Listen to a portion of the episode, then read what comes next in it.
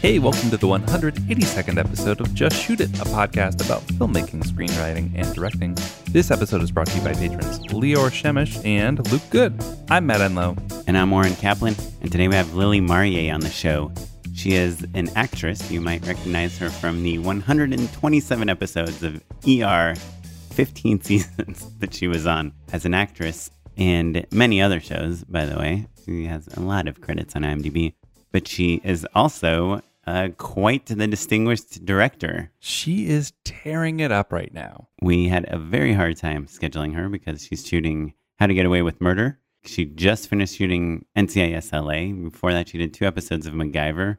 She just did Terror for AMC. She's kind of unstoppable. Yeah. And she tells us the entire story of how she got to direct all this stuff. And it literally started many, many years ago when she was shadowing the directors on ER. Yeah, she's such a class act, so funny, so nice, so gracious. You get immediately why people want to spend time with her. And I think we learned a lot about like shadowing. She had some really interesting tips on who the person that should you should contact in terms of shadowing. And it sounds like both you and I in our shadowing experience have been doing it all wrong. Bro, we chunked it.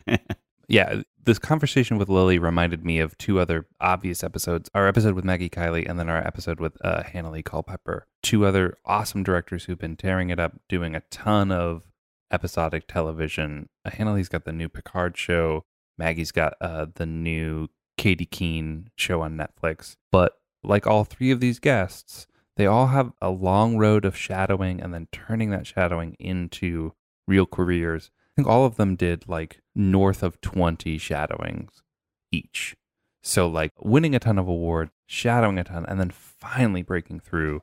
So, I highly recommend listening to all of those uh, those other two episodes in addition to the one that we have with Lily today. But I think if you listen to the three of those, you will be ready to shadow and break through and learn from all of the things that these awesome directors have brought to the table for us. Yeah, it's a really good interview. And she's a really gracious person. After the interview, she's like, Hey, if you guys ever need help, let me know. And I was like, Cool. Can we shadow you? She was like, Nope. She was like, Hard no. Pass. Thank you. Um, uh, but you can listen to an episode of a podcast I just recorded. But Yeah. no, she really is such a treat. So before we jump into our interview with Lily, we did have a listener question we wanted to jump into. Well, we actually have a voicemail today from Andrew Klekzek. Let's listen to it. Hey guys, I have been working as a filmmaker for five years, but my question is when you hit transition periods between big jobs, I'd really love to supplement commercial work, branded documentary work. I'm just wondering how to get more of that. A lot of work that I've done also is of like a religious nature. Part of me wonders if it just turns people off. And then the second part of that question is how do I get what I have in front of somebody, makes them want to hire me, or is it just that getting it in front of a lot of people? Pretty much it. Thanks a lot. Cool, Andrew. Thank you so much. I appreciate you dialing in. As we all know, I love those voicemails. So I think I'm hearing three questions. One, how do I know if my stuff's good? Right. The second one, I think, is like, will people judge it for it being religious? And then the third is, how do I get more work? Right? Yeah. So often I'll just send you a spot and be like, hey, do you think this is good enough?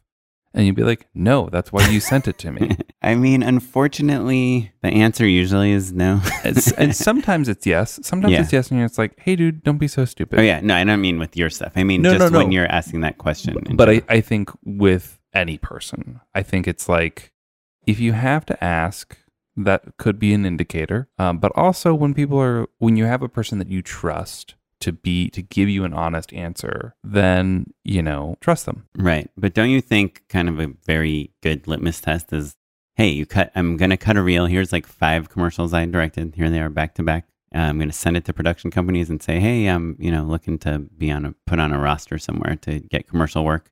And if every single one of them is like, doesn't respond or says no thanks, then it's, it's not good enough. No, because I feel like that's not a bad indicator necessarily, but it's also not a great one because I think, like in any business, having a personal relationship or a personal introduction is a different deal. So Oh, so sure. if if you were like, hey, you know, I met this guy at you know the entertainment in Tallahassee drinks every you know the last couple sat third Saturdays of the month or whatever. We've got a good rapport, and I'm going to ask him straight up, and he says no. That's a thing to think about, definitely. But like cold calling people and all that stuff, it's just too easy to just archive that email and not worry about it. To to think of it as a true indicator of whether or not your work is good. Right. Um, yeah. Look, good is obviously super subjective, but if by good you mean it's a type of work that's going to get me more work, then you know you show it to people that would potentially hire you to do similar stuff. So Andrew specifically, he like sent us his website, which is really cool,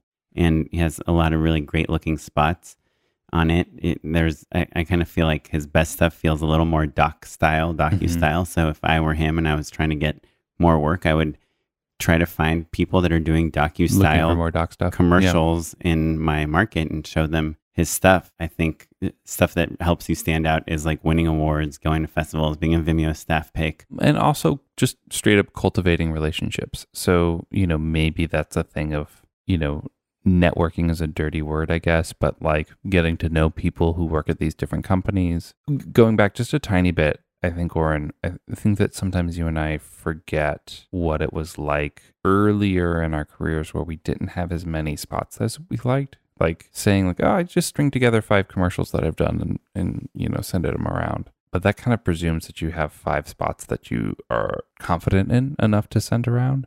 And so I think that's maybe the other thing that we're dealing with, Andrew. And I think it kind of ties into the religious affiliation question as well. Number two is just like just adding a little bit more diversity to your body of work, I think might give you a little bit more confidence in knowing, like, oh, I really like this one and I don't like that one. You know what I mean? Yeah, I do. I, I guess I feel like when we hear a question like this, specifically Andrew's question, am I at that place where I can get a production company Yeah, um, fair enough. to represent me. It's like that story I told about a band apart. You know, my first meeting, I was 1 million percent not ready to have that meeting, but I got lucky through a relationship and they showed me, hey, look, this, these are the people you're up against. They're making insanely amazing things. They're making 30 second spots that look like 30 second spots, which, by the way, my note to Andrew would be like, if you want to do 30 second commercials, then put 30 second commercials Mhm. on your website. You have uh, like a bunch of commercials that are like a minute and a half that could easily cut down to 30. If you want to do these kind of more of the branded content, minute and a half type thing, a lot of that does come from relationships. If you, you know, have friends that are working on a small business and you Mhm. kind of offer them, hey, you know, for $10,000, let's put together a plan and shoot like some branded content for you, whether it's comedy or docu style or Yeah, or I mean the doc style stuff is so nice too because you can make something look appropriate without spending a ton of money. You know, I feel confident, Andrew, that you can pull together a couple awesome looking interviews and then some slice of life pieces that you can kind of intercut in between. And then you can put together some pretty great looking BTS style, interview style, docu style spots. Yeah. From a technical standpoint, I think Andrew has all he needs. You know, I think he anyone looking at his work is like, oh yeah, this guy knows how to shoot stuff. Yeah. I think really more the kind of other parts of directing it are- the things that you'll have to prove yourself. Do you have a variety in styles? You know, can you cast people that look like they would be in a commercial that's on TV? Can you get performances like that? Are you being efficient in your storytelling? I, basically, make stuff that looks like top tier, and you can get those top tier jobs. I think the the question about the religious thing, like I'll just be like a hun- a million percent blunt and honest. I do think if I saw a website and all the work was like for my church or something, I I would be like, oh, this is the like little leagues. Mhm. Like I do think e- even you know we have a friend that used to edit all like the trailers for all the Christian movies, and they were making millions and millions of dollars. Like these are giant business. It's probably getting a lot more views than anything you and I, you or I made. But I do think like traditional advertising people and Hollywood people look at that stuff and go like, oh, it's niche religious stuff. It's not at the level of the mainstream stuff that we're making. And it, Yeah. it's only not true, but I, I do think there is a bias that exists there. I think that a bias like that is going to be person to person. But what I think is more universal is that anytime you've got a single client, you it looks like, oh, this is the one relationship they have. And then all of a sudden it's called into question. Well, can they work with other teams? And, you know, how, like that's what makes it feel narrow to me. You know what I mean? Like, if you went onto my website and like I'd only done things for college humor and it was all just college humor, college humor, college humor, you I think it would be within your, you know, right mind to be a little apprehensive. Right. I will say uh, everything that we've said. I'm I'm on his site right now, directed by Andrew.com. Great URL, by the way. You guys should all check it out. I don't feel like it comes off as like a very religious body of work. Yeah. So Yeah. I, I honestly don't think it's a problem that you have. I, I think all this stuff looks great. And it would not hurt if you spent some time like educating yourself on like how ad agencies work and commercial production companies work. Well, I think you'd say, "Well, bro, I'm li- listening to your podcast." Well, yeah, that I do think that's like a, a great step. Um, you know, but I guess we a director would not have a relationship with an with an agency traditionally. They would have a relationship with a production company, and so I think where you are, I believe he's in Illinois.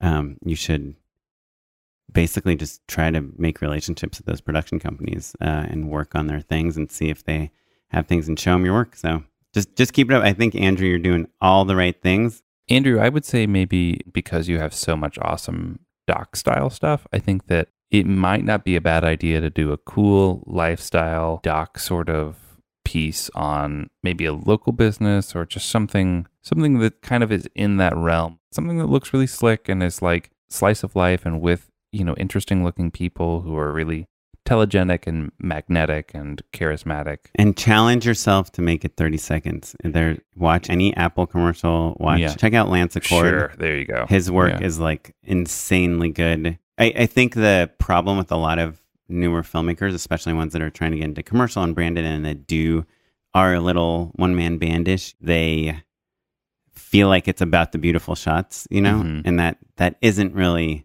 A lot, a lot of people can get beautiful shots. The Sure. the real trick is can you get them in 23 seconds and have an end card and have it all add up to something unique and meaningful and memorable. And so that's why I'm I'm saying to check out these other examples of the people that have nailed it Nailed it. Sure. and know that you can do it in 30 seconds. So all of which I think is uh, great advice. And also, I think it will round out your site a little bit more. And I think that that'll be kind of helpful. Basically, I think that solves a few problems. And I think you can do a piece here or there that's just like a weekend. And it seems like you probably own your own camera, or maybe you can just borrow one. You have access to gear. Like it doesn't break the bank, basically. So I don't think it's a huge ask. And I think it'll help with the whole thing a little bit more. It's not a silver bullet, but the good news is is that because you already have a, a solid body of work, I think it's just adding to that pile a little bit more. Right. I almost think you could do a lot of what I'm saying with the footage you have already. And my other big note avoid anything that seems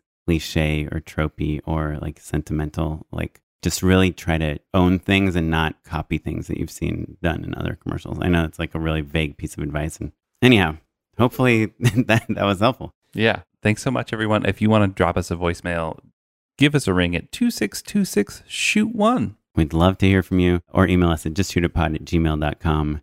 And we will happily give you our thoughts Give in front of thoughts, thousands yeah. of people. Uh, anyhow, we really appreciate you, Andrew, and your, your stuff is awesome. Check out directedbyandrew.com. That's a pretty amazing URL to own, right? yeah. Boom. Thanks, Andrew. Okay, let's mention our Patreon real quick. It's patreon.com slash just shoot a pod. It is a place you can go to support the podcast if you, like Andrew, feel like you get something from it. Patreon.com slash just shoot a pod. If you give us 10 bucks a month, you'll get a free hat Yeah. that says just shoot it on it, which hopefully will remind you every morning when you see it on your hat rack that you should go be shooting. You should go be something. shooting it. The money goes towards things like our new editors, Sarah and Jonathan, or our live show. We've got a live show coming up in Los Angeles, October 20th. We're talking genre directors. It's our Halloween episode. So if you're into horror movies or sci fi movies or thrillers, or uh, just straight up independent movies, or hanging out with other filmmakers, and you are a patron to our Patreon, you get in for free. Otherwise, you can go to justshootitpod.com slash live and get your ticket.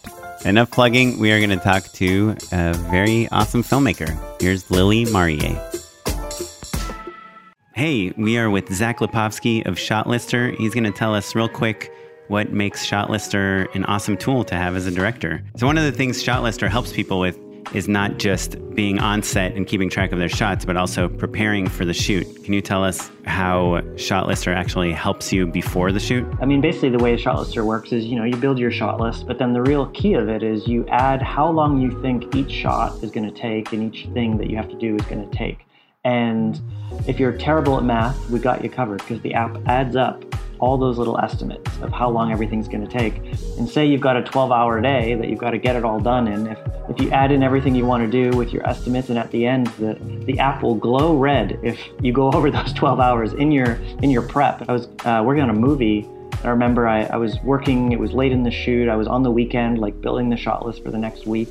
And I added up everything that we had to do.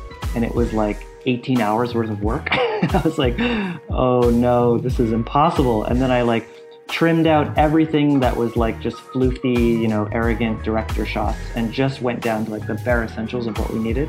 And it was still 16 hours worth of work. And so I called the producers and told them, guys, I've done the math. There's no way this day is shootable. I know we have two cameras, but if we had a third camera crew, we could do it because I had tried on Shotlister. And they hemmed and hawed because they didn't want to pay for it. Or eventually they said, okay, we'll give you the third camera. And we made that day in 12 hours. And it was so much better to have found that out two days earlier on the weekend at the coffee shop than on the set realizing, oh no, we're only going to get half of this action scene. So it was really, really powerful being able to kind of not only build your shot list, but estimate how long it's going to take to actually do. Maybe maybe you get to, you know, trim things down a little bit so that uh, eventually you can get floofy with it. Well, often what I do is like I'll put shots in there that I put zero time for, but I just and put little stars next to them, and they're basically just like targets of opportunity, little fun things I think it would be great to get, but only if we're doing really well. And is it true that you guys are still giving Just Shoot It listeners a free copy of the app? It has been going so well. We've had so many people email in, and we've been sending out so many free copies out the door. We're crazy. We're crazy over at Shotlister. uh, and yeah, it's been having a great response from people getting their free copies. So all they got to do is email justshootitpod at shotlister.com. Get your copy free right now. And remember when you email Shotlister to let them know if you want the iOS, Android, or Mac OS version, and you will get a free copy. Matt Noren discount. Well, awesome. Well, thanks so much, Zach. We are excited for people to see the app.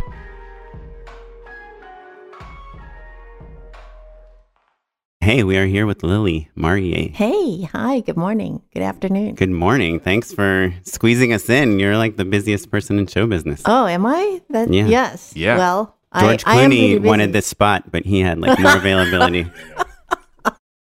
so we we bumped him for you. Oh, great. Thank you.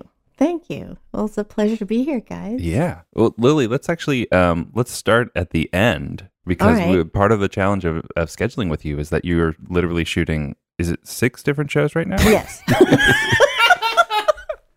That's so good. so tell us all. That you basically, you know, you're a knight of Shondaland yourself, right? Like, Oh, my gosh. what what shows are you directing right now? uh, well, let's see. First of all, tonight, um, my episode of The Terror on AMC airs. So I've been doing lots of promo for that. And is that a horror show? I Um, haven't seen it. it's uh, I guess it's l- labeled that genre of it's horror, but um, I like to think of this season as more like uh, like in the vein of A Quiet Place or The 6th Sense, Mm-hmm. Cool. rather than like people coming out of closets with chainsaws. And, Sure, you sure. know, it's it's a little it's a little more suspenseful than Mm-hmm. horror. Like high concept. Yeah, thriller. I guess so. Um, and the the terror i- is, this is the second season, so it's an anthology. The first season was about a, a British ship in the 1800s that got lost in the Antarctic. It was based on a true story. They were sort of exploring the Antarctic, and suddenly they lost contact with them. And um, in fact, recently they found the ship. It's called Oh, the wow. ter- it's called the Terror. Wait, the Oh, real I ship? didn't realize The that. real ship. Oh, cool. And they because it had been preserved in the ice and everything, they found like papers and you know, um, Like all with this stuff writing in and the- stuff on it? Yeah, all this stuff in the cat in the captain's cabin. Um, anyway, so they they told this story of this horrible story of the ship sinks and then all the the crew are stranded hmm in the Antarctic. Um, but on top of that, they put a horror story, a, I a see. ghost, or like a supernatural. Yes, thing. exactly. And so your season, though, Our season is a totally different story. It's a, It's to- a totally different story with different producers and writers and directors and actors. Um, it's uh, set in Southern California during World War II, so it follows um, Japanese Americans through Sou- uh, from the start of World War II and the internment and the end of the war, and it specifically follows one young man. Um, but on top of this, there's a, a horror element, which at first I thought, how's that going to work? But th- I think they did it in a really smart way because there were lots of first generation Japanese there. And, you know, any first generation immigrant brings with them folklore from their country. And so they brought this folklore of, of ghosts, and they just sort of, that was sort of their part of their lives, that they believed these ghost stories and that ghosts existed. And of course, their kids, the Americans, were like, the, we don't believe in that, you know, that that's not real. We're Americans. Um, and so at first, when there's evidence of like mysterious ghostly things happening, all the Americans say, you know, that's all, the all the Issei, the first generation, are like, oh, that's ghosts, and all the Nisei, the second generation, are like, that that doesn't exist. And then eventually they come to believe when they see more evidence um, that that it's there. So it, it actually works, and I, uh, I was surprised. It, it, you know, when I first heard about this show was like um, last summer, and uh, or maybe even before then. I just read a blurb in Deadline and saw that it was going to be about Japanese Americans and during World War II, and I and I chased everybody around. I chased AMC. I chased uh, Scott Free Ridley Scott's company. I chased Alex Woo, who's the showrunner, to hire me to direct this because my mother's family were all interned in uh, California in a Japanese inter- Japanese American internment camp. Can I ask you a question, actually? Sure. um, before we get into the uh, five other shows that you've Okay. um, but but I feel like people I've heard people say things like, "Oh, I chased them down. I really wanted to Oh, be a part of it." Tell us what did you literally do? Did you just call your agent and say, "Hey, get me on this show?" Or Well, or- I read this article and I thought, how do I get on in on this? Because this is perfect for me. It just so happened that, like a couple of days later, I got an email from Shannon Goss Schwartz, who is a writer on the show, who I've known since the days of ER. She was a writer's assistant, and I was an actor then. And um, that I just want to point that out. That is so, so incredible, though. Do you know what I mean? Because I think Yeah. you hear stories of like, oh, you know, those relationships they'll they'll bear Yes. fruit, like being nice to people and being well, and staying in touch with people. sort of being yourself. You know, Yeah. you can't like you can't push these relationships. You have Mm-hmm. to act like a normal person. You know, you can't sort of But also that that idea of like being nice to the assistants, right? yeah, sure. Oh my god. Yeah. Yeah. Well, and also, you know, on ER we were it was sort of like being in the trenches together. We Sure. were all working on the show really super hard and so we all just made friends. And it there wasn't like this delineation of here are the actors and Mhm. there's the assistants. You know, Mhm. it was like we were all doing this together Mhm. and no one's job was more important than anyone else's at a certain point. So awesome to hear, though. It's really wonderful, you know. Like I, because I, think again, people hear those stories all the time, and this is just such like clear evidence of things working out for everyone. Yes. You know, Yes. And I, I do have to say that just about every assistant on ER is now producing and writing Mhm. and doing great things on their own. Um, so it's, I mean, it, it- can't, you, you can't do it with this sort of calculated thought of, I have to be friends with the assistant because God knows where that person's Right, going to go sure, sure. you know you you just have to have that um, attitude towards everybody Mhm. that you know look we're all doing this together we're all trying to get this done and if you have you know if you have a connection with people you can't you can't get to the point where you're like oh i'm the filmmaker and you're the the lowly assistant Sure, sure. it has to be in you know all all your relationships have to sort of stem from wanting to connect and Mhm. wanting to to be collaborative And really, I mean, isn't that why we're all doing this? Because we Yeah. enjoy collaborating. Yeah. Well, and you're getting a huge paycheck for this podcast too. So, so, so that's like a. Thank God. Yeah. So anyway, so you Anyway. reach out to your old friend. So I reach, uh, well, actually, she reached out to me. She Oh, writes me this email. She goes, Hey, I'm working on this show called The Terror. Um, uh, I'd love for you to try to direct. And she said, Go see if you can get a meeting with AMC. And this is the person you should meet with. I see. So I like told someone in development or uh, production. it was the executive that was uh, working on our show. Mhm, I see. So, uh, so I, I told my agent that I really want to get on this show, and that Shannon had suggested I go and meet with this Yeah. particular executive. So that's real firepower. That's like Right. You can Yeah. then just say to the executive, hey, Shannon from your show Yes. suggested that you Yeah. meet Lily. Exactly. And so I go and meet with that person, and then it turns out that uh, Scott Free is also involved. So um, I knew David Zucker because he he was um, and the Warner Brothers executive on ER a 100 years ago. Yeah. So, uh, but I didn't reach out to him directly until I had an appointment with the executive who was overseeing our production. Because I didn't, I didn't want to reach out until I knew that I was going to be meeting there. Mhm. Um, so I, uh, once I met at AMC, I was like, so I should go meet over at Scott Free, and they were like, yes, and go meet this person. And then I emailed David and said, hey, I'm coming to meet uh, Jordan, and he goes, yes, I know. and I'm really looking forward to it. So, I mean that that's something I learned early on in my directing career. If you don't meet all the entities involved with any production that you're trying to get on, Mhm. any one of those people can say, "Oh, I don't, I don't know Lily," uh, Uh-huh. and nix and nix And that's you, that. and Yeah. that's that. So I learned from a girlfriend of mine who's a very successful director now. Um, you know, she told me the story of what happened to her, and that's exactly what happened to her. She was trying to get her first gig as a director on a TV show, and everybody wanted her the showrunner, the directing producer, everybody, the network, the one of the studios. So she thought she was in like Flynn. Mhm. And then she didn't realize there was one other production company involved. Ah. And they were like, mm, you know, we don't know her. So no, we don't we don't want to hire her. And and so she was like, ah, and she called everyone and said, please put in a word for good word for me. And they did and and then it all worked out. Oh, good.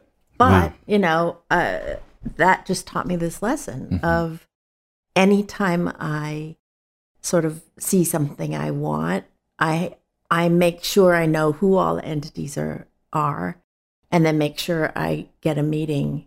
That is such great advice and something Yeah. we've been doing this show for 180 episodes. We haven't heard that piece of Really? advice. Yeah, Yeah. I actually wish Yeah. I knew that advice earlier. Yeah. Because I, I think it's easy to be like, oh, well, I know one major player Right. and they'll vouch Uh-huh. for me. Right? Right.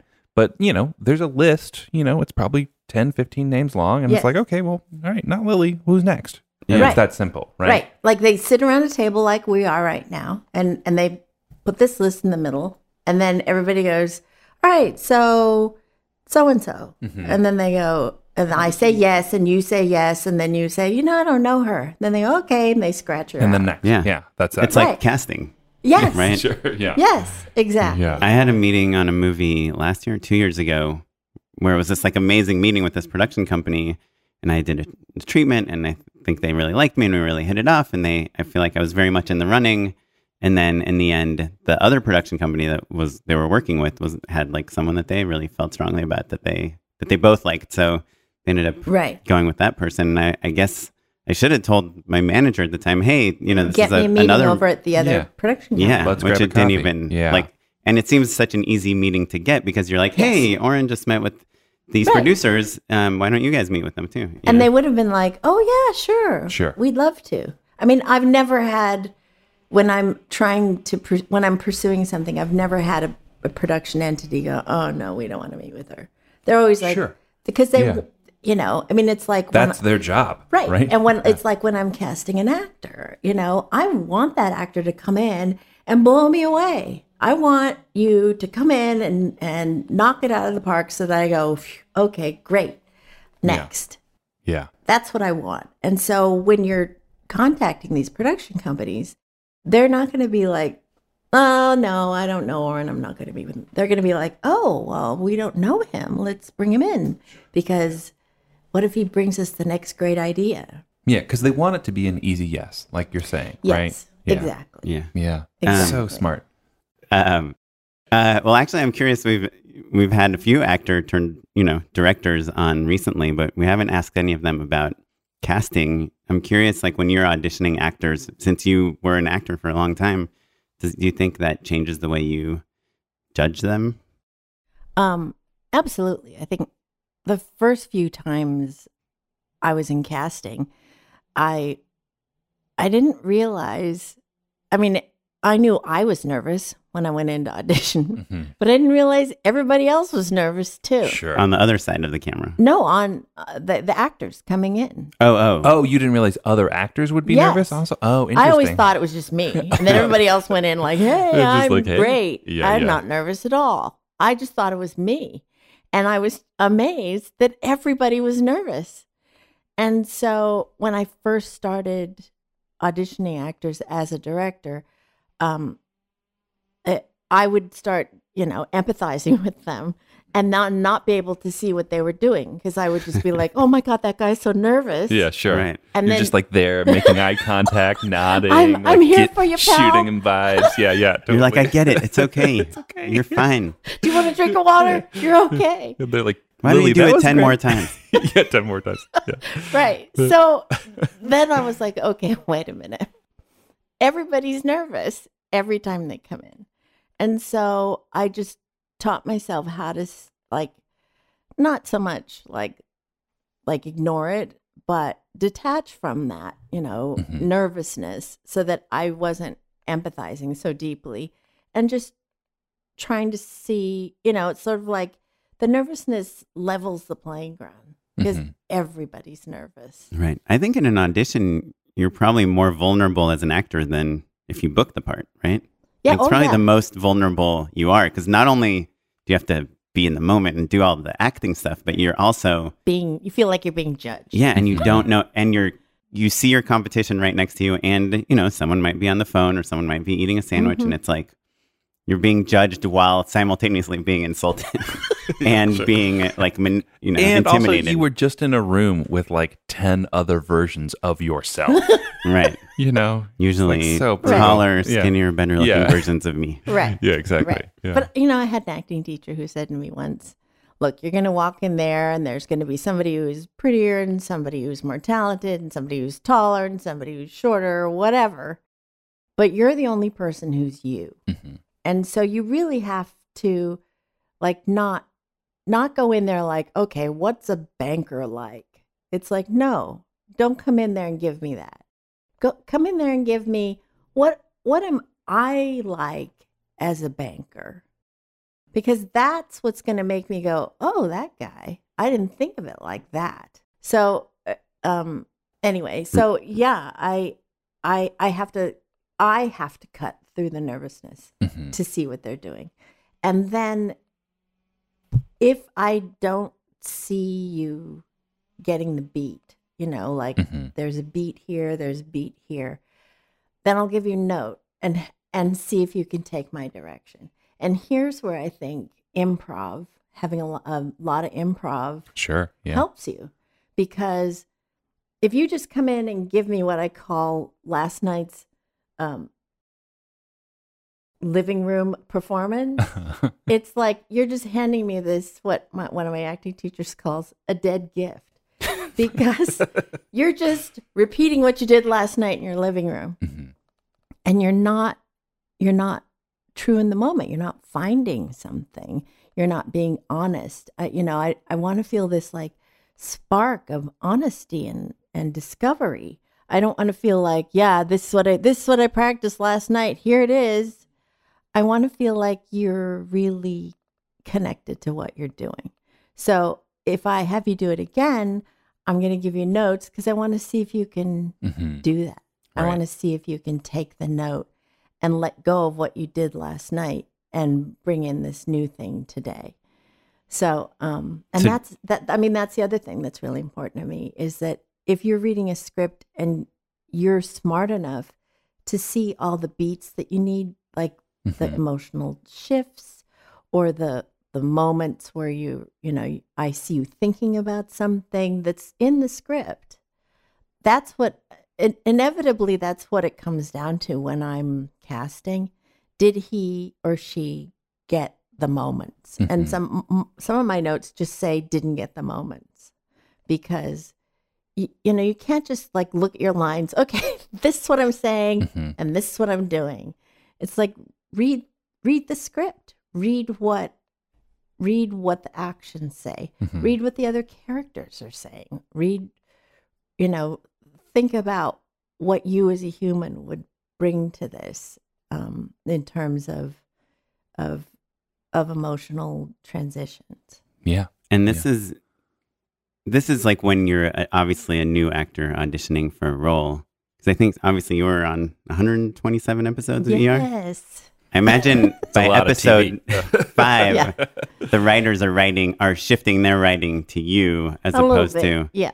like they're trying to catch your moments as opposed to you needing to like decipher their moments. Right. And Right. you know, or both. You know, they'll Mhm. they'll give you little moments to play that they know you can do. Yeah.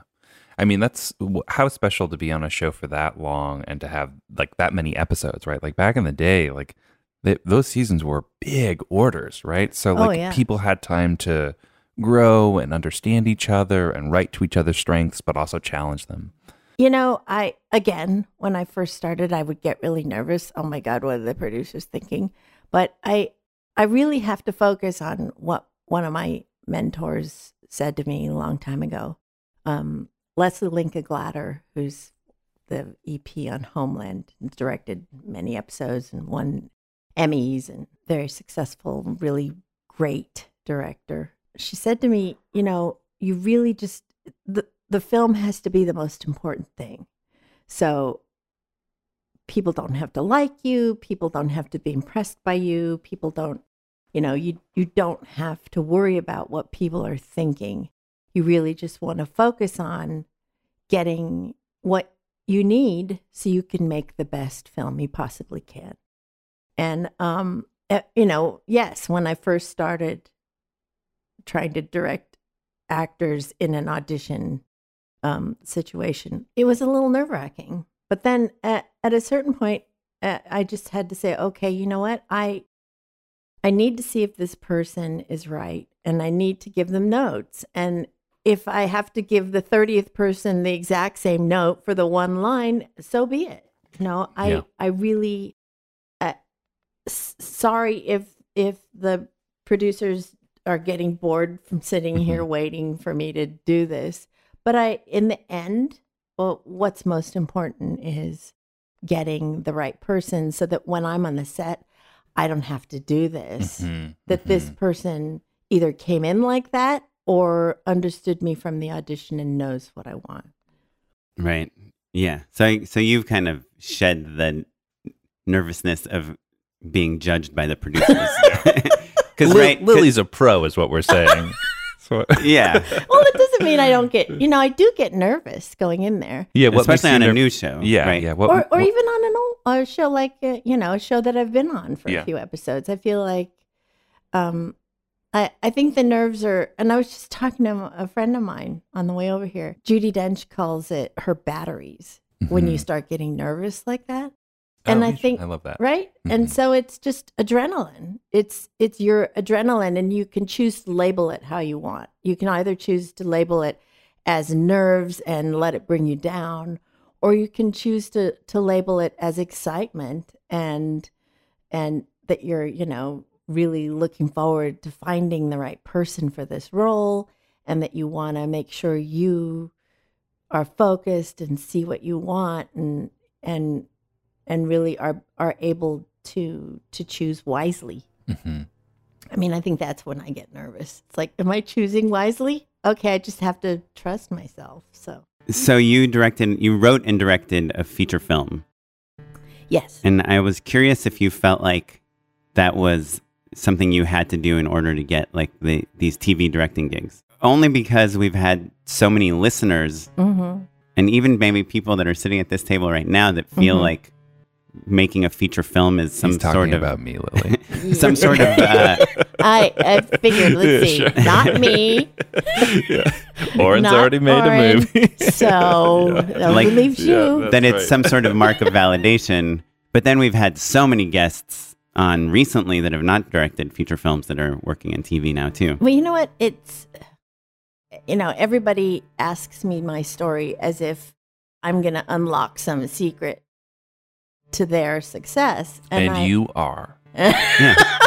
I honestly think already just your tip of like talking to all the part the interested parties is like It's such I a mean, good nugget. That's like the what? reason we nobody, make this show.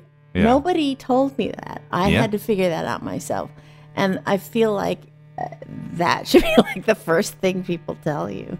Oh, is figure it out yourself? No. Oh, or, oh, Yeah, go figure it out yourself, kid. well what we've talked about before is like in casting uh, sorry. Where were? uh, we we're talking about features oh we're talking about just Oh, kind of the feature. yes Yes. um so Well, so here's what happened. So, you know, I um I was on ER and uh, it was about 2 years in and I noticed one of the other actors on his day off in street clothes with headphones sitting at Video Village watching the monitor. And I said, "What are you doing?" And he goes, uh, he goes, "I'm shadowing." I said, "What's shadowing?"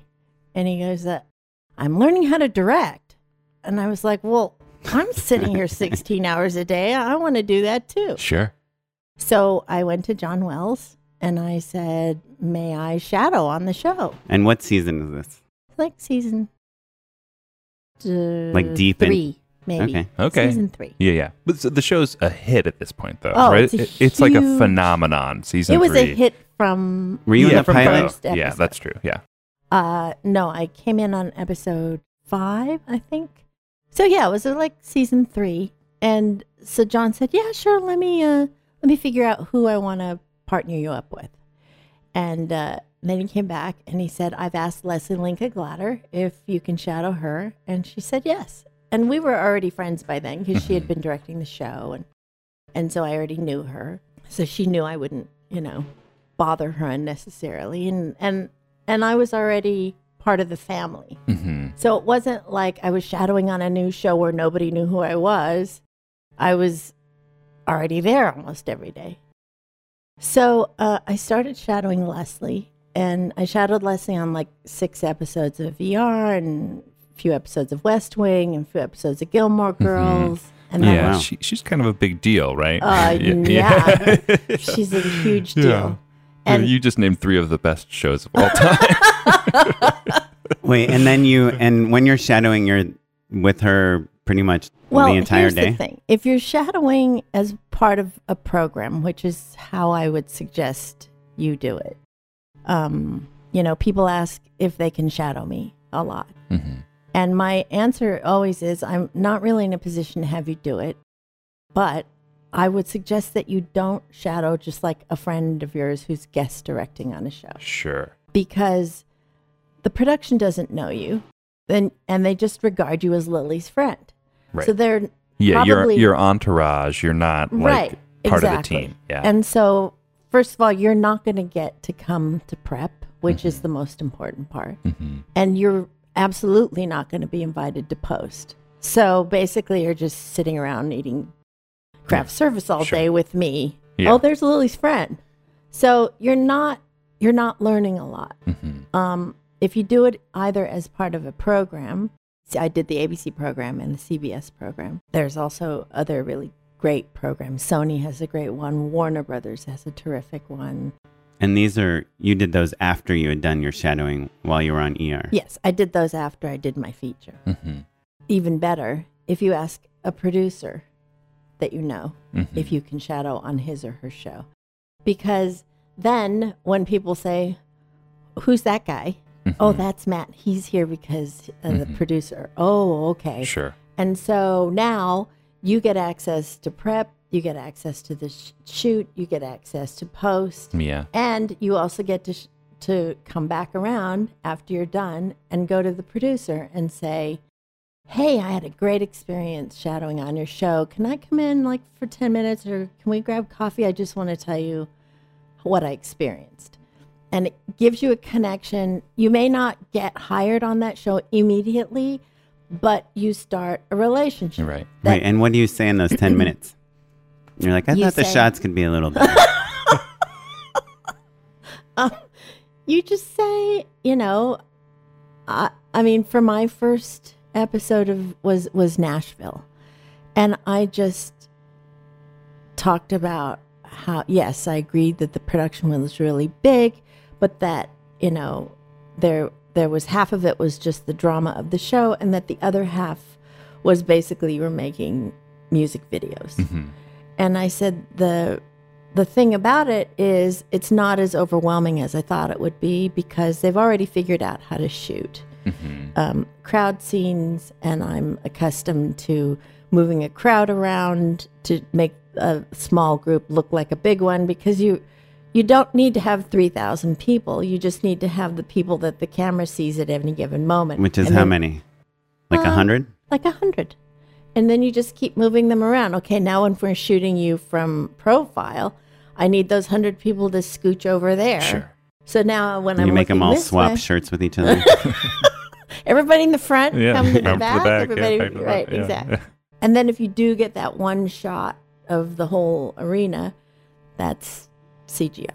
Yeah. Right. So, um, so I just talked to her about stuff like that, things that I, I saw that simplified the concert stuff for me, hmm and that what I, what I mainly was concerned with was the relationship between the person standing in the wings, like you know, glaring at the other person standing on the other side of the wings, glaring at the singer on stage. And also, I I was a dancer and a choreographer, so to me, you know, I I know what I want to see when I'm when I'm shooting a, a musical number, um, stuff like that. I just told her what I saw in the production and things that I felt helped make a production go faster. So it was almost technical. You kind of talked about like how you would direct it in a way. Exactly, exactly, because that's what she wanted to hear. She wanted to hear, how would you direct this? And I said the other thing that I thought was great is that you rehearse you while lighting is setting up. You rehearse the next scene, so now they're all ready to go. hmm Um, and then once they've lit this scene, the the crew can go over there and light the next scene. I shoot this scene, then I go to the next one, and I'm all ready. The, the actors are ready, the lighting's ready, pretty much. So you have the actors rehearse a scene, and then while they're lighting that set, rehearse the next scene, If I can, E- even if it's totally out of order, like a scene from tomorrow in the story. Well, if it's on in the schedule, whatever's next in the schedule, Right. and hopefully your first AD has set it up in a way that, um, you know, I mean, you can't always do that, but it's helpful if you do, hmm or at least take the lighting crew over. And like this last episode of NCIS LA, I did that as much as possible, while we're while we're lighting one scene, we would go over to the next set and I'd say, I'm going to look this way. They're going to come out of here. I'm going to look this way so that they can sort of pre light before we get there. And I'm uh, sure a producer loves hearing that you have an efficient plan, basically. That not only do you know what you're talking about, but you're going to make your day. Yes, Yeah. exactly. Yeah. So smart. So, and then, so in that 10 minutes, you talk about that. And then, then, for example, this showrunner said, so, you know, but, you know, that's great. But, you know, our, you know, we like, there can be a couple of difficult people to work with. hmm And then I just talked about, you know, well, this is how I would do it, or this is what I saw, or this is how, you know, if it's an actor, it's like, look, Would I- you ever play the like, well, back on ER? Not specifically about difficult actors necessarily, Um, but just like kind of bringing up, reminding them that you have experience in a, would. variety of ways. Yes, yeah. I would say uh, I understand the different mindset of an actor who's on a series as opposed to an actor on a feature. Mm-hmm. Because an actor on a series has been doing this character for a really long time. Sure. Yeah. And really just wants to get her his or her day done so that they can go home and have dinner with their kids. right. That's the big advantage of doing TV. Right. Dinner with your kids. Dinner with your kids. Yeah. um, a feature actor. But you know, the thing with the series actors, they're going to get to do this character, hopefully, many, many, many more times. A feature actor can get really precious about every moment on the set because it's only this feature and they only get to do this character once and they only get to do this scene once or anything similar to this scene. And a feature is forever in a way that an episode of television isn't necessarily the same. Correct. Yeah. you can get in deeper with the feature director, or even, for instance, on the Terror with a, a limited series act, Hmm. Oh, interesting. because they know they're only going to do this for 10 episodes Yeah. and then it's gone. Yeah. So you can dig in deeper and you can, you know, they want to take more time. But with the series actor, it has to be blim blam, let's do it. All right, you know, Sure. next Yeah, scene. next. And it's not that they don't care about what they're doing, they just want to do it quickly and efficiently. And so, again, I would say, um, you know, I would say yes on this, having been on a series for 15 seasons. And if they have any worries about you, they'll bring them up. So then, it, then she just said, okay, I'll, I'll, she was impressed. I just so passionately wanted to do it Yeah. and that she could see I was smart and that I was capable of doing it. And so And you was- noticed the right things. And I note yes. That's the other thing. I noticed the right things. Mm-hmm. Yeah. And I I, every show probably has a distinct set of challenges. Yeah. And the showrunner knows that better than anybody. Yes. So they just want to know Lily sees those challenges. Right. And has thought through how to deal with them. right, exactly. Because if I'm there for three weeks, I'm I'm I if I haven't seen those challenges, then I probably am not the right person to direct this show. There you go. That's so. So she wanted to make sure, you know, she was like, "Yes, I I figure you saw them, but did you think about how you would how would you deal with it? Mm-hmm. You know, the person you shadowed dealt with them in his or her, her own way, mm-hmm. but how would how would you deal with them? So you're shadowing all the time, right? Like you've got all of these awesome connections and all of this great insight and experience. Tell us about the first time that you decided to direct something of your own. I got a flyer from AFI for the directing workshop for women. Oh, you did Yes, DWW? I oh, did. great. I didn't know that. This is how I know Maggie and Oh, Hannah awesome. Lake Culpepper. What an incredible program. Oh my god. the best, right? It's yeah. huge, and um, I have to say it changed my life. It it you know I growing up I never saw I never saw women directors, and I never saw Asian American women directors. So I, it didn't even occur to me that that was something I could do.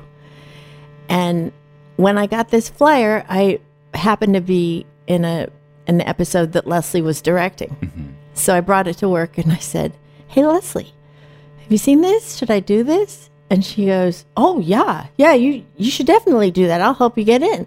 And then I come to find out that she had done it um, Oh, really? a while ago. How long? ag- So it's been around for a while. Oh, it's been around since 1974. Yeah. What? The DWW? Yep.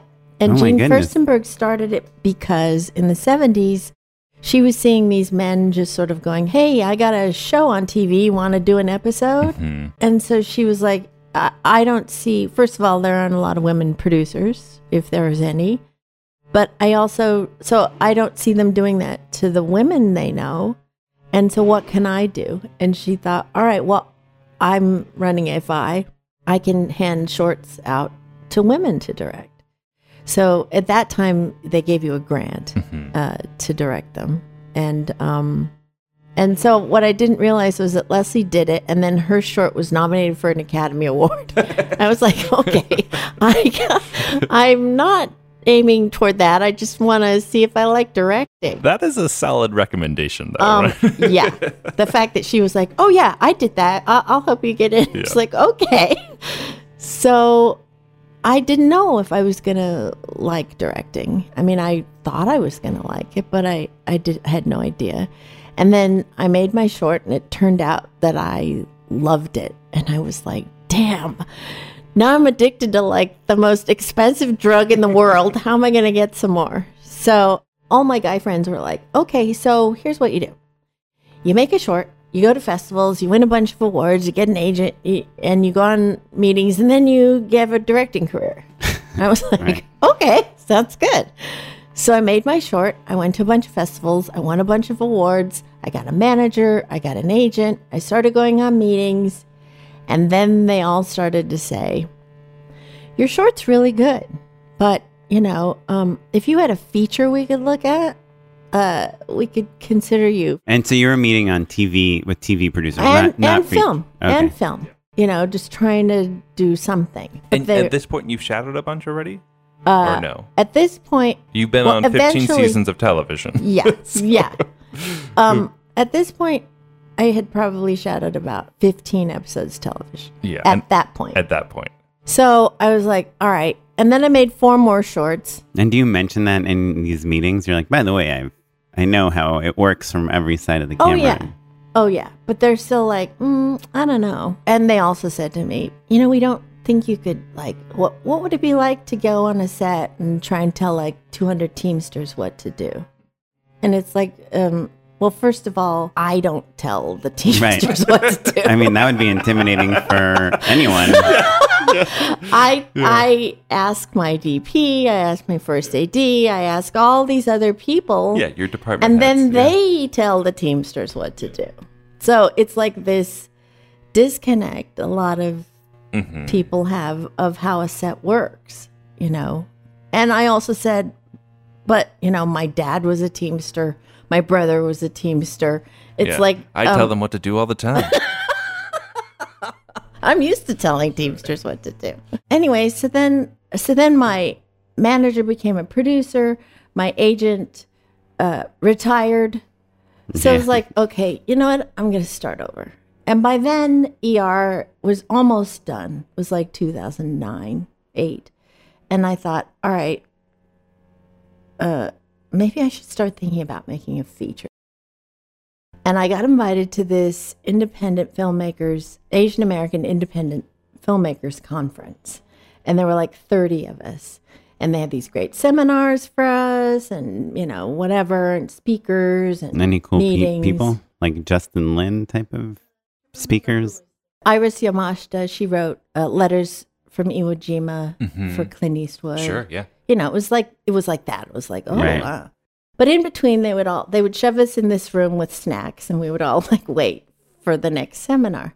And I thought, all right, I'm sitting here with these other 29 filmmakers. I'm going to go around the room and see. And they were like, they had won Academy Awards and Emmys, and and they were all this very accomplished group of filmmakers. And I had made my little short.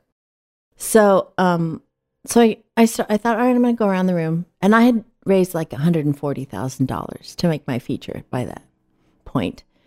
And I thought, well, I'm going to see how much everybody else spent on their features. So I start going around the room. They're like, oh, $100,000, $200,000. And I was like, and they and then they all start saying, how much did you raise? And I said 140. And they're like, Lily, you you have to do it. Just go do it. Yeah. Yeah. Just go Wow. do it because once you start, more people will give you money because some people are afraid to give you money because they they don't they don't know if you're going to do it. right. But once you start doing it, they're like, "Oh yeah, Lily's doing it." Okay, and they were absolutely right. Mhm. So I was like, "Okay." And as soon as the ER was over, I started prep for my feature, and um, and they were right. Once they started prep, uh, more money started coming. And you had in. written the script too, right?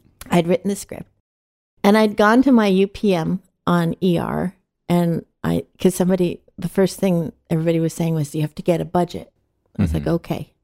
So I go to my UPM on ER and I said, Hey, Tommy, um, can you help me make a budget? He was like, yeah, sure. What's your budget? And I said, it's $200,000. he goes, Lily, um, craft service on ER for a week is $200,000. I have no idea how to do this. You're going to have to find like indie filmmakers to help you do this.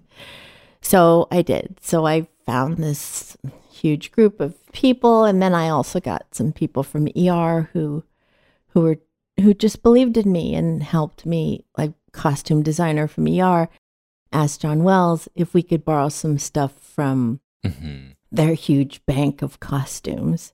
And they loaned us all the stuff we needed. And so I, I got uh, like some of the prop people Mhm. helped me. And so lots of people helped me make this film. And, and, you know, one of the things we, we just like stole things. We just drove, you know, you guys Sure, know, yeah. we just drove by and got things. And, you know, we're on the street in the middle of the night and getting stopped by cops three times.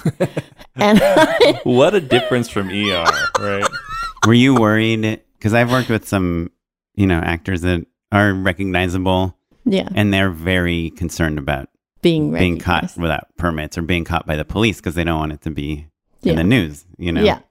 Um, I I thought about it, but when we got stopped by the cops, they didn't seem to recognize me, so I was good. or if they did, they pretended like they didn't know who I was. How did you know what movie to make? Like, like was it stressful because you, you know, you raised this all this money and you're going to go out on a limb and make this feature film? Like, Mhm. what was the script? Like, what was it about? Was Well, there I- a, an an angle there that you were? Was it strategic in some way? Um, yeah. I mean, I knew, I knew the story I wanted to tell, um, and I wrote it. I just wrote it without thinking about budget, and then I went back through it, thinking about budget because you can't. You know, you guys know you can't write from the get go thinking about budget because you'll stymie your imagination. So you have to just write it and then take out the scenes with the airport in it Right. and the you know Sure. the crowd of 500 or whatever well, I guess you hear both kind of. You hear that version, which is like just make it what it needs to be, you know, Right. and then figure it out. Or you hear the like five people in a room Well, the Right. resources, like you know, your aunt has a cabin in the woods, and Oh. you know your friend has a helicopter. Like so, those Right. you already have two locations. Like Yeah. now, start crafting the story around I the mean, resources you yes there are many ways to do it but i chose to do the one where you write it and then you cut things out but luckily i mean there weren't a lot of things i had to cut out so although i didn't have a prison in it which we found a it was a boys reformatory in whittier Oh wow! Oh, cool. which is not there anymore. But it was it was also in like a a few movies. Like we're like, oh wow, it was in like one movie with The Rock, and Mhm. you know, it it had been used as a prison uh, many times. And then we decided, well, if we're going to have a lot of scenes there, we just started shooting in Whittier. We found a house for a location. We mhm. just, except for like things that were I- iconically LA, we shot most of it in Whittier.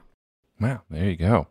Um, how nice to have like a little base camp, basically, Yeah, to build exactly. around. So smart, and maybe it's a little less um, competitive locations wise than in LA proper. You Yeah. know, yeah. Exactly. And so Yeah. you made the feature, and then the TV jobs. Came. Well, then I made the feature and I thought, okay, this is just going to be like my demo, my Mhm. calling card for when people say, well, it'd be nice if you had a feature. I was like, okay, well, here's your feature. Um, but I, then I, I went to a bunch of festivals and won a bunch of awards and it became something bigger than I thought it was going to be. Um, and now it's on like 10 different online platforms. It's had like over a million views. It's, it's taken off. And the star of it is now the star of Superstar, Superstore, Nichole Bloom. Oh, awesome. So then I thought, all right, well, I'll use this feature to get into programs. hmm So uh, I got into the ABC program, and that's how I started shadowing on Nashville and um, got my first Nashville. Once I had my first episode, I was like, okay, now I'm going to start looking for an agent. And then it was a lot easier to Mhm. get an agent once I had an episode um, and had lots of meetings. And I had some meetings with the big shiny buildings in Century City hmm but to be honest with you, I just really wanted someone who was going to work hard for me. hmm And it didn't, I mean, they had to have a certain amount of relationships and connections. But I, first of all, I didn't want to get lost Sure. in a big agency.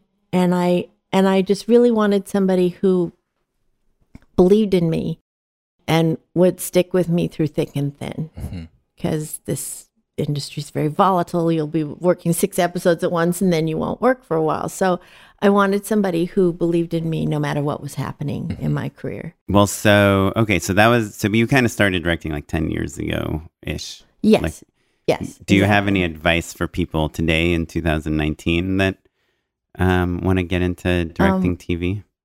Well, I shadowed 23 times total.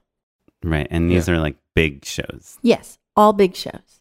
Uh, let's see. I mentioned ER, West Wing, Gilmore Girls, Homeland. And shadowing is like shift. at least a week worth of Oh, time, right? more. It's it's uh it's seven days of prep, seven, eight, nine days of shooting, and then if you're lucky, you get to go to, To po- post. For Yeah. So like a days. month. And you did Pretty it much. 23 times, which and I is did like two 23 years worth. the thing about doing it on ER was because I was an actor and they all knew me. I got to do things that, or because I've shadowed so much, I uh, now I look back and go, oh, I thought that was shadowing. This is actually shadowing, where you know they don't really know you. You're kind of Mhm. in the way. You kind of have to ingratiate yourself a Yes. little bit. And yeah. you everybody's looking at you like, what are you doing here? Who are you? And you're the only unpaid person on the set. Mhm.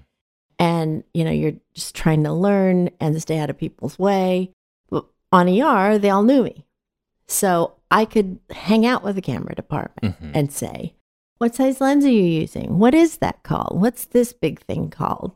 Here, Lily, come look through the lens. Here's So- the difference. Here's a 35. Here's a 15. Mhm. You know, I mean, they. So is that something that you would not do as a shadow on a different show? uh, I mean, in the CBS program? No. Um, Like Uh, you couldn't sta- if you were just standing next to like an electrician, you can be like, "Oh, what's this light you called?" could. You could. But you shouldn't. Um, I think you have to be judicious about what you ask. Pretty much, you want to be a fly in the wall. Mhm. Um, you don't. You don't want to get in people's way. You don't want to participate. I mean, the the most successful shadow is the person that eventually somebody turns and looks at you and says, "Oh, I forgot you were here." Oh my goodness. but it's That's true. why I had such a bad experience shadowing. Yeah. Um, but on ER, I got to do a little differently. I got to go to the sound mixer and say, you know, what do you, and of course they were my friends. so they're like, right. Lily's asking me about my job. Let Yeah, me sure. tell her. And so they would, you know, like makeup would say, Lily, come here, look. We're building this new chest piece, you know, and so Oh yeah, Oh, right, ER yeah. makeup is probably insane. yeah. Oh my Cool. God. Here's here we got this bullet hole. Look, I cut this guy's arm off. Cool. Let me go see. So um, so I got, and then I got to like go to Foley. I got to do lots of things that ordinarily you wouldn't get to do. But in every case, pretty much in every case when I shadowed, I had asked a producer if I could do it, or I was part of a program, because otherwise you're just kind of in the way. And and now that you so you you did that episode in Nashville and th- things started to finally snowball. Right now you're just directing like crazy. You've got tons of shows. Um, what is your life like now? What's it like to be just like a a working working TV director? Um, I'm grateful every day.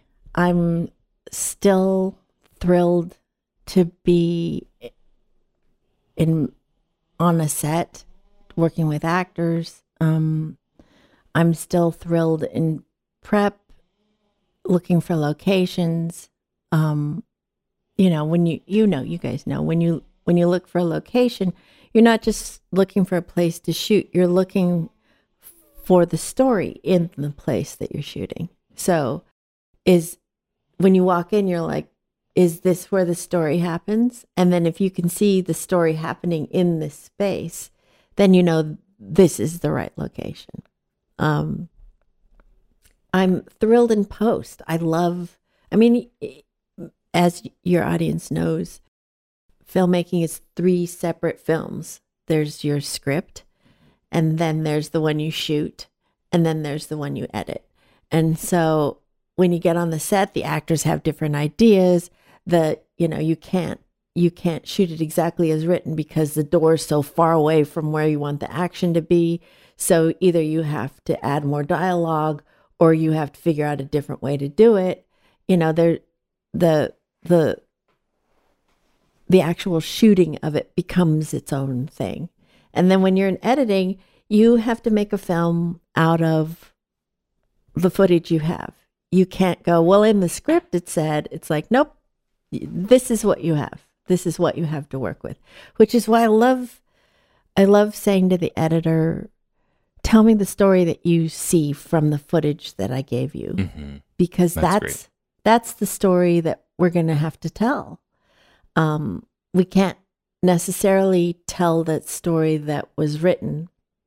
We'll be close. We'll be as close as we possibly can, but we have to tell this story. And sometimes, what you don't realize is that the actors. I mean, the you know the actors are saying dialogue that's like explaining what you're seeing. So it's like, okay, you know what? I think we can cut those lines Mhm. because we're seeing it. We don't have to have the Here we are podcasting at Ormsby. Yeah. exactly. Um, that's awesome. And so, are you? You want to? You is the plan to stay in TV for a while? Um, I love TV. I think there's uh well, first of all, I think there's huge opportunities for women um that aren't necessarily afforded to us in film unless we're making our own films. Um, but I I am uh looking toward I'm continuing to develop my own material. I want to make another film that I've written. Um, but I'm also excited to try to um, direct uh, films written by other people. So, you know, making films is a, a little longer process. So I always thought, well, I'll direct television at the same time that I'm developing film. It's sort of like what my career as an actor. I always thought I'll do uh, what I really want to do is a TV series during the day and theater at night. And I kind of accomplished that um, while I was doing ER. So it, it's sort of the same thing for me now that my goal is like last last year my goal was I, I it was the year of yes. I just wanted lots of experience. So I just said yes to everything or 2 years ago. And then last year I started getting pickier. And then this year I'm now that I've done the terror, it's like oh god it was just just artistically and creatively and personally it was just such a wonderful experience that it's you like- can't go back to, to Right. something that's less fulfilling somehow. exactly so Yeah. that's sort of my aim now is just trying to which leslie said to me she said this last time we had lunch she said okay lily now you have to be picky and it's going to be painful because you're going to have to say no to things and um but she said you know you just really need to do things that speak to you and and are because it's you know directing is just so hard. Not hard in terms of difficult to do but hard in terms of it's exhausting. And so if you're going to expend that much creative and physical energy it should be something that you really care about and so that's sort of my criteria now is I just really want to do pieces that I care about with people that I love. Yeah, that's Well, the dream. Lily, you are living the dream. I Yeah. hope. yeah, I, I mean, we had a an hour long conversation about how you are living the dream. and it's so awesome. yeah, First question you asked me was, what am I doing? sure. Yeah, And I've got the terror infamies on tonight, but it'll be past Yeah, that okay, when you yeah. Um but You it's can- episode five. It's Shatter Like a Pearl. gotcha. So they Great. can look it up on um, the app, the AMC app, or Hulu or Amazon. And then I just finished MacGyver, which was a blast because it was, I basically had to have three shot lists. I had the show itself, and then I had, I've got this whole aerial thing with airplanes. So I had an Oh, wow. aerial shot list, one whole day of a second unit going out and shooting airplanes in the air and then a whole second unit of stunts. So uh, and Sounds then fun. and then a whole then a whole second unit after I left of inserts because we were going so fast. I couldn't, you know, and MacGyver like Sure. makes You need bombs screwdriver out of stuff and yeah, paper sure, clips sure, and stuff. Yeah, yeah. So, um, so that was a blast. And then I just finished NCIS Los Angeles, and I like to say LL Cool J follows me on Instagram. Whoa. Wow. Not to brag or anything. Yeah. but You should. I hope you don't follow him because I think I, I that'll do put you in a power position. um, and again, this is a show I I love, and I love those people. So I would go back and do that anytime. Then I'm going to go do my first Shonda Rhimes show, How to Get Away with Murder. Exciting. oh, this is your first How to Get Away with Murder. My first, and it's their last season, so I'm excited to get in Oh, wow. before they go. we had uh, Allison Akel from that um, Oh, on the great. show, and she was Oh, great. great. So what a what a treat. Yeah. Really? Yeah. Okay. I'm really excited. And I, of course, I'm a huge Viola Davis fan. So. Yeah. Pretty And then. I'm doing a new show called Stumptown, which is Oh, based saw on a a billboard for I it. know. I love that graphic novel. I I, love me it. too. I just but- read them all. Oh, there's a graphic novel because I was upset about the coffee that they had taken the coffee name, but now you're saying this graphic novel existed before the show. I do the love show. the coffee, though. Yeah, That's yeah. my favorite cold brew. Oh, it's man. really good. Stumptown. Well, the book is great. But Is Stumptown Portland? Mm-hmm. yes. Oh, okay. Yeah. So, but we're shooting here, Oh, LA for. Portland, Oh, fun. Uh, with Cobie Smulders. I'm excited. Oh, yeah, I with saw. her. and it's like this cast. It's Michael Ealy, uh, Camryn Manheim. It's just this Jake Johnson. It's this incredible cast. Oh, cool. And then uh, I close out my 20 I close out 2019 with uh, Council of Dads, which is a new show on NBC um, based on a book. Uh, this guy found out he had terminal cancer and uh, he has this huge family of kids and so he enlists his three best friends to help raise his kids Oh, after wow. he dies and it's Oh, wow. it's a, t- a tearjerker. It's a tearjerker version of uh, My Two Dads. Do you remember that show? oh yeah yeah It was, Or three men and a little lady. yeah. and Three Men and a Baby, I guess, is Oh, The pardon prequel. The The- pre- yeah, the That's the first one. The yeah, yeah. prequel. Yeah. which I think was done first. so. Yeah. yeah. Look who's talking. Um, okay, I cool. love those movies. Look Yeah. who's talking. I So hate good. to admit it, but Oh, they're so Pretty funny. good. Yeah. oh, I love Travolta, Yeah. right? Yeah. Travolta, Somebody, Kirstie Alley. I feel like maybe like John Hughes or Chris Columbus, somebody like with some real credits behind them wrote those movies. I think. Really? Yeah, it might. I'll, Well, I'll wasn't it Bruce check. Was it Willis M. was Night the Shyamalan? voice? Yeah, yeah, Yeah, yeah, Sam Knight. yeah. Um, so cool. Well, thanks for talking to us. Do you mind sticking around for our unpaid endorsement section? Uh, no, I would love to. Unpaid endorsements. so Rocket Stock is somehow I'm, I'm on their email list. they email me like every day.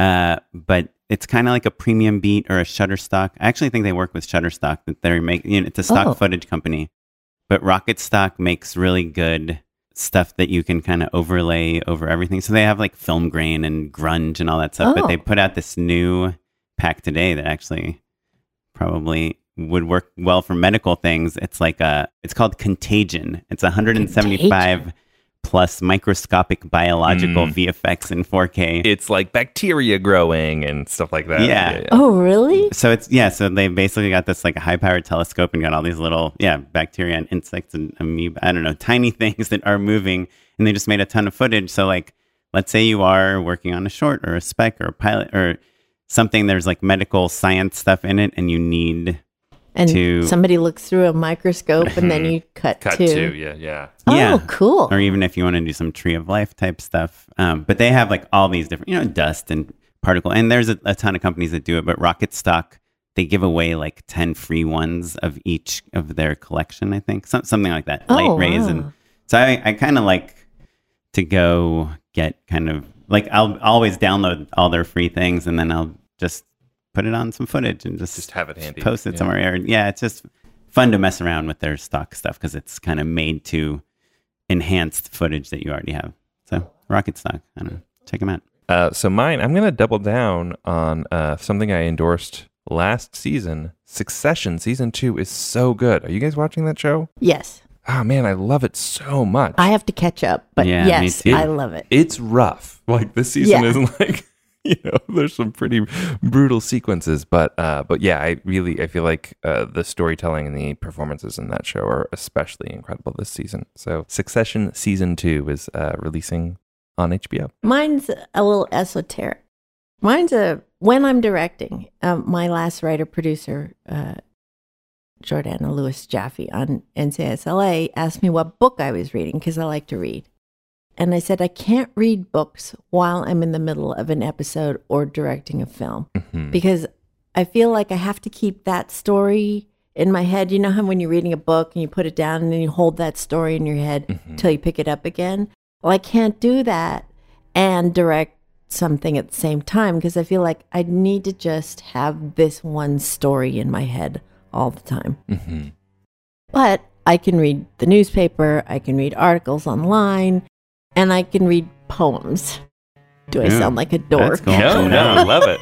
I love it. Very so cool. I started reading this book. It's called Healing the Divide Poems of Kindness and Connection, um, edited by James Crews.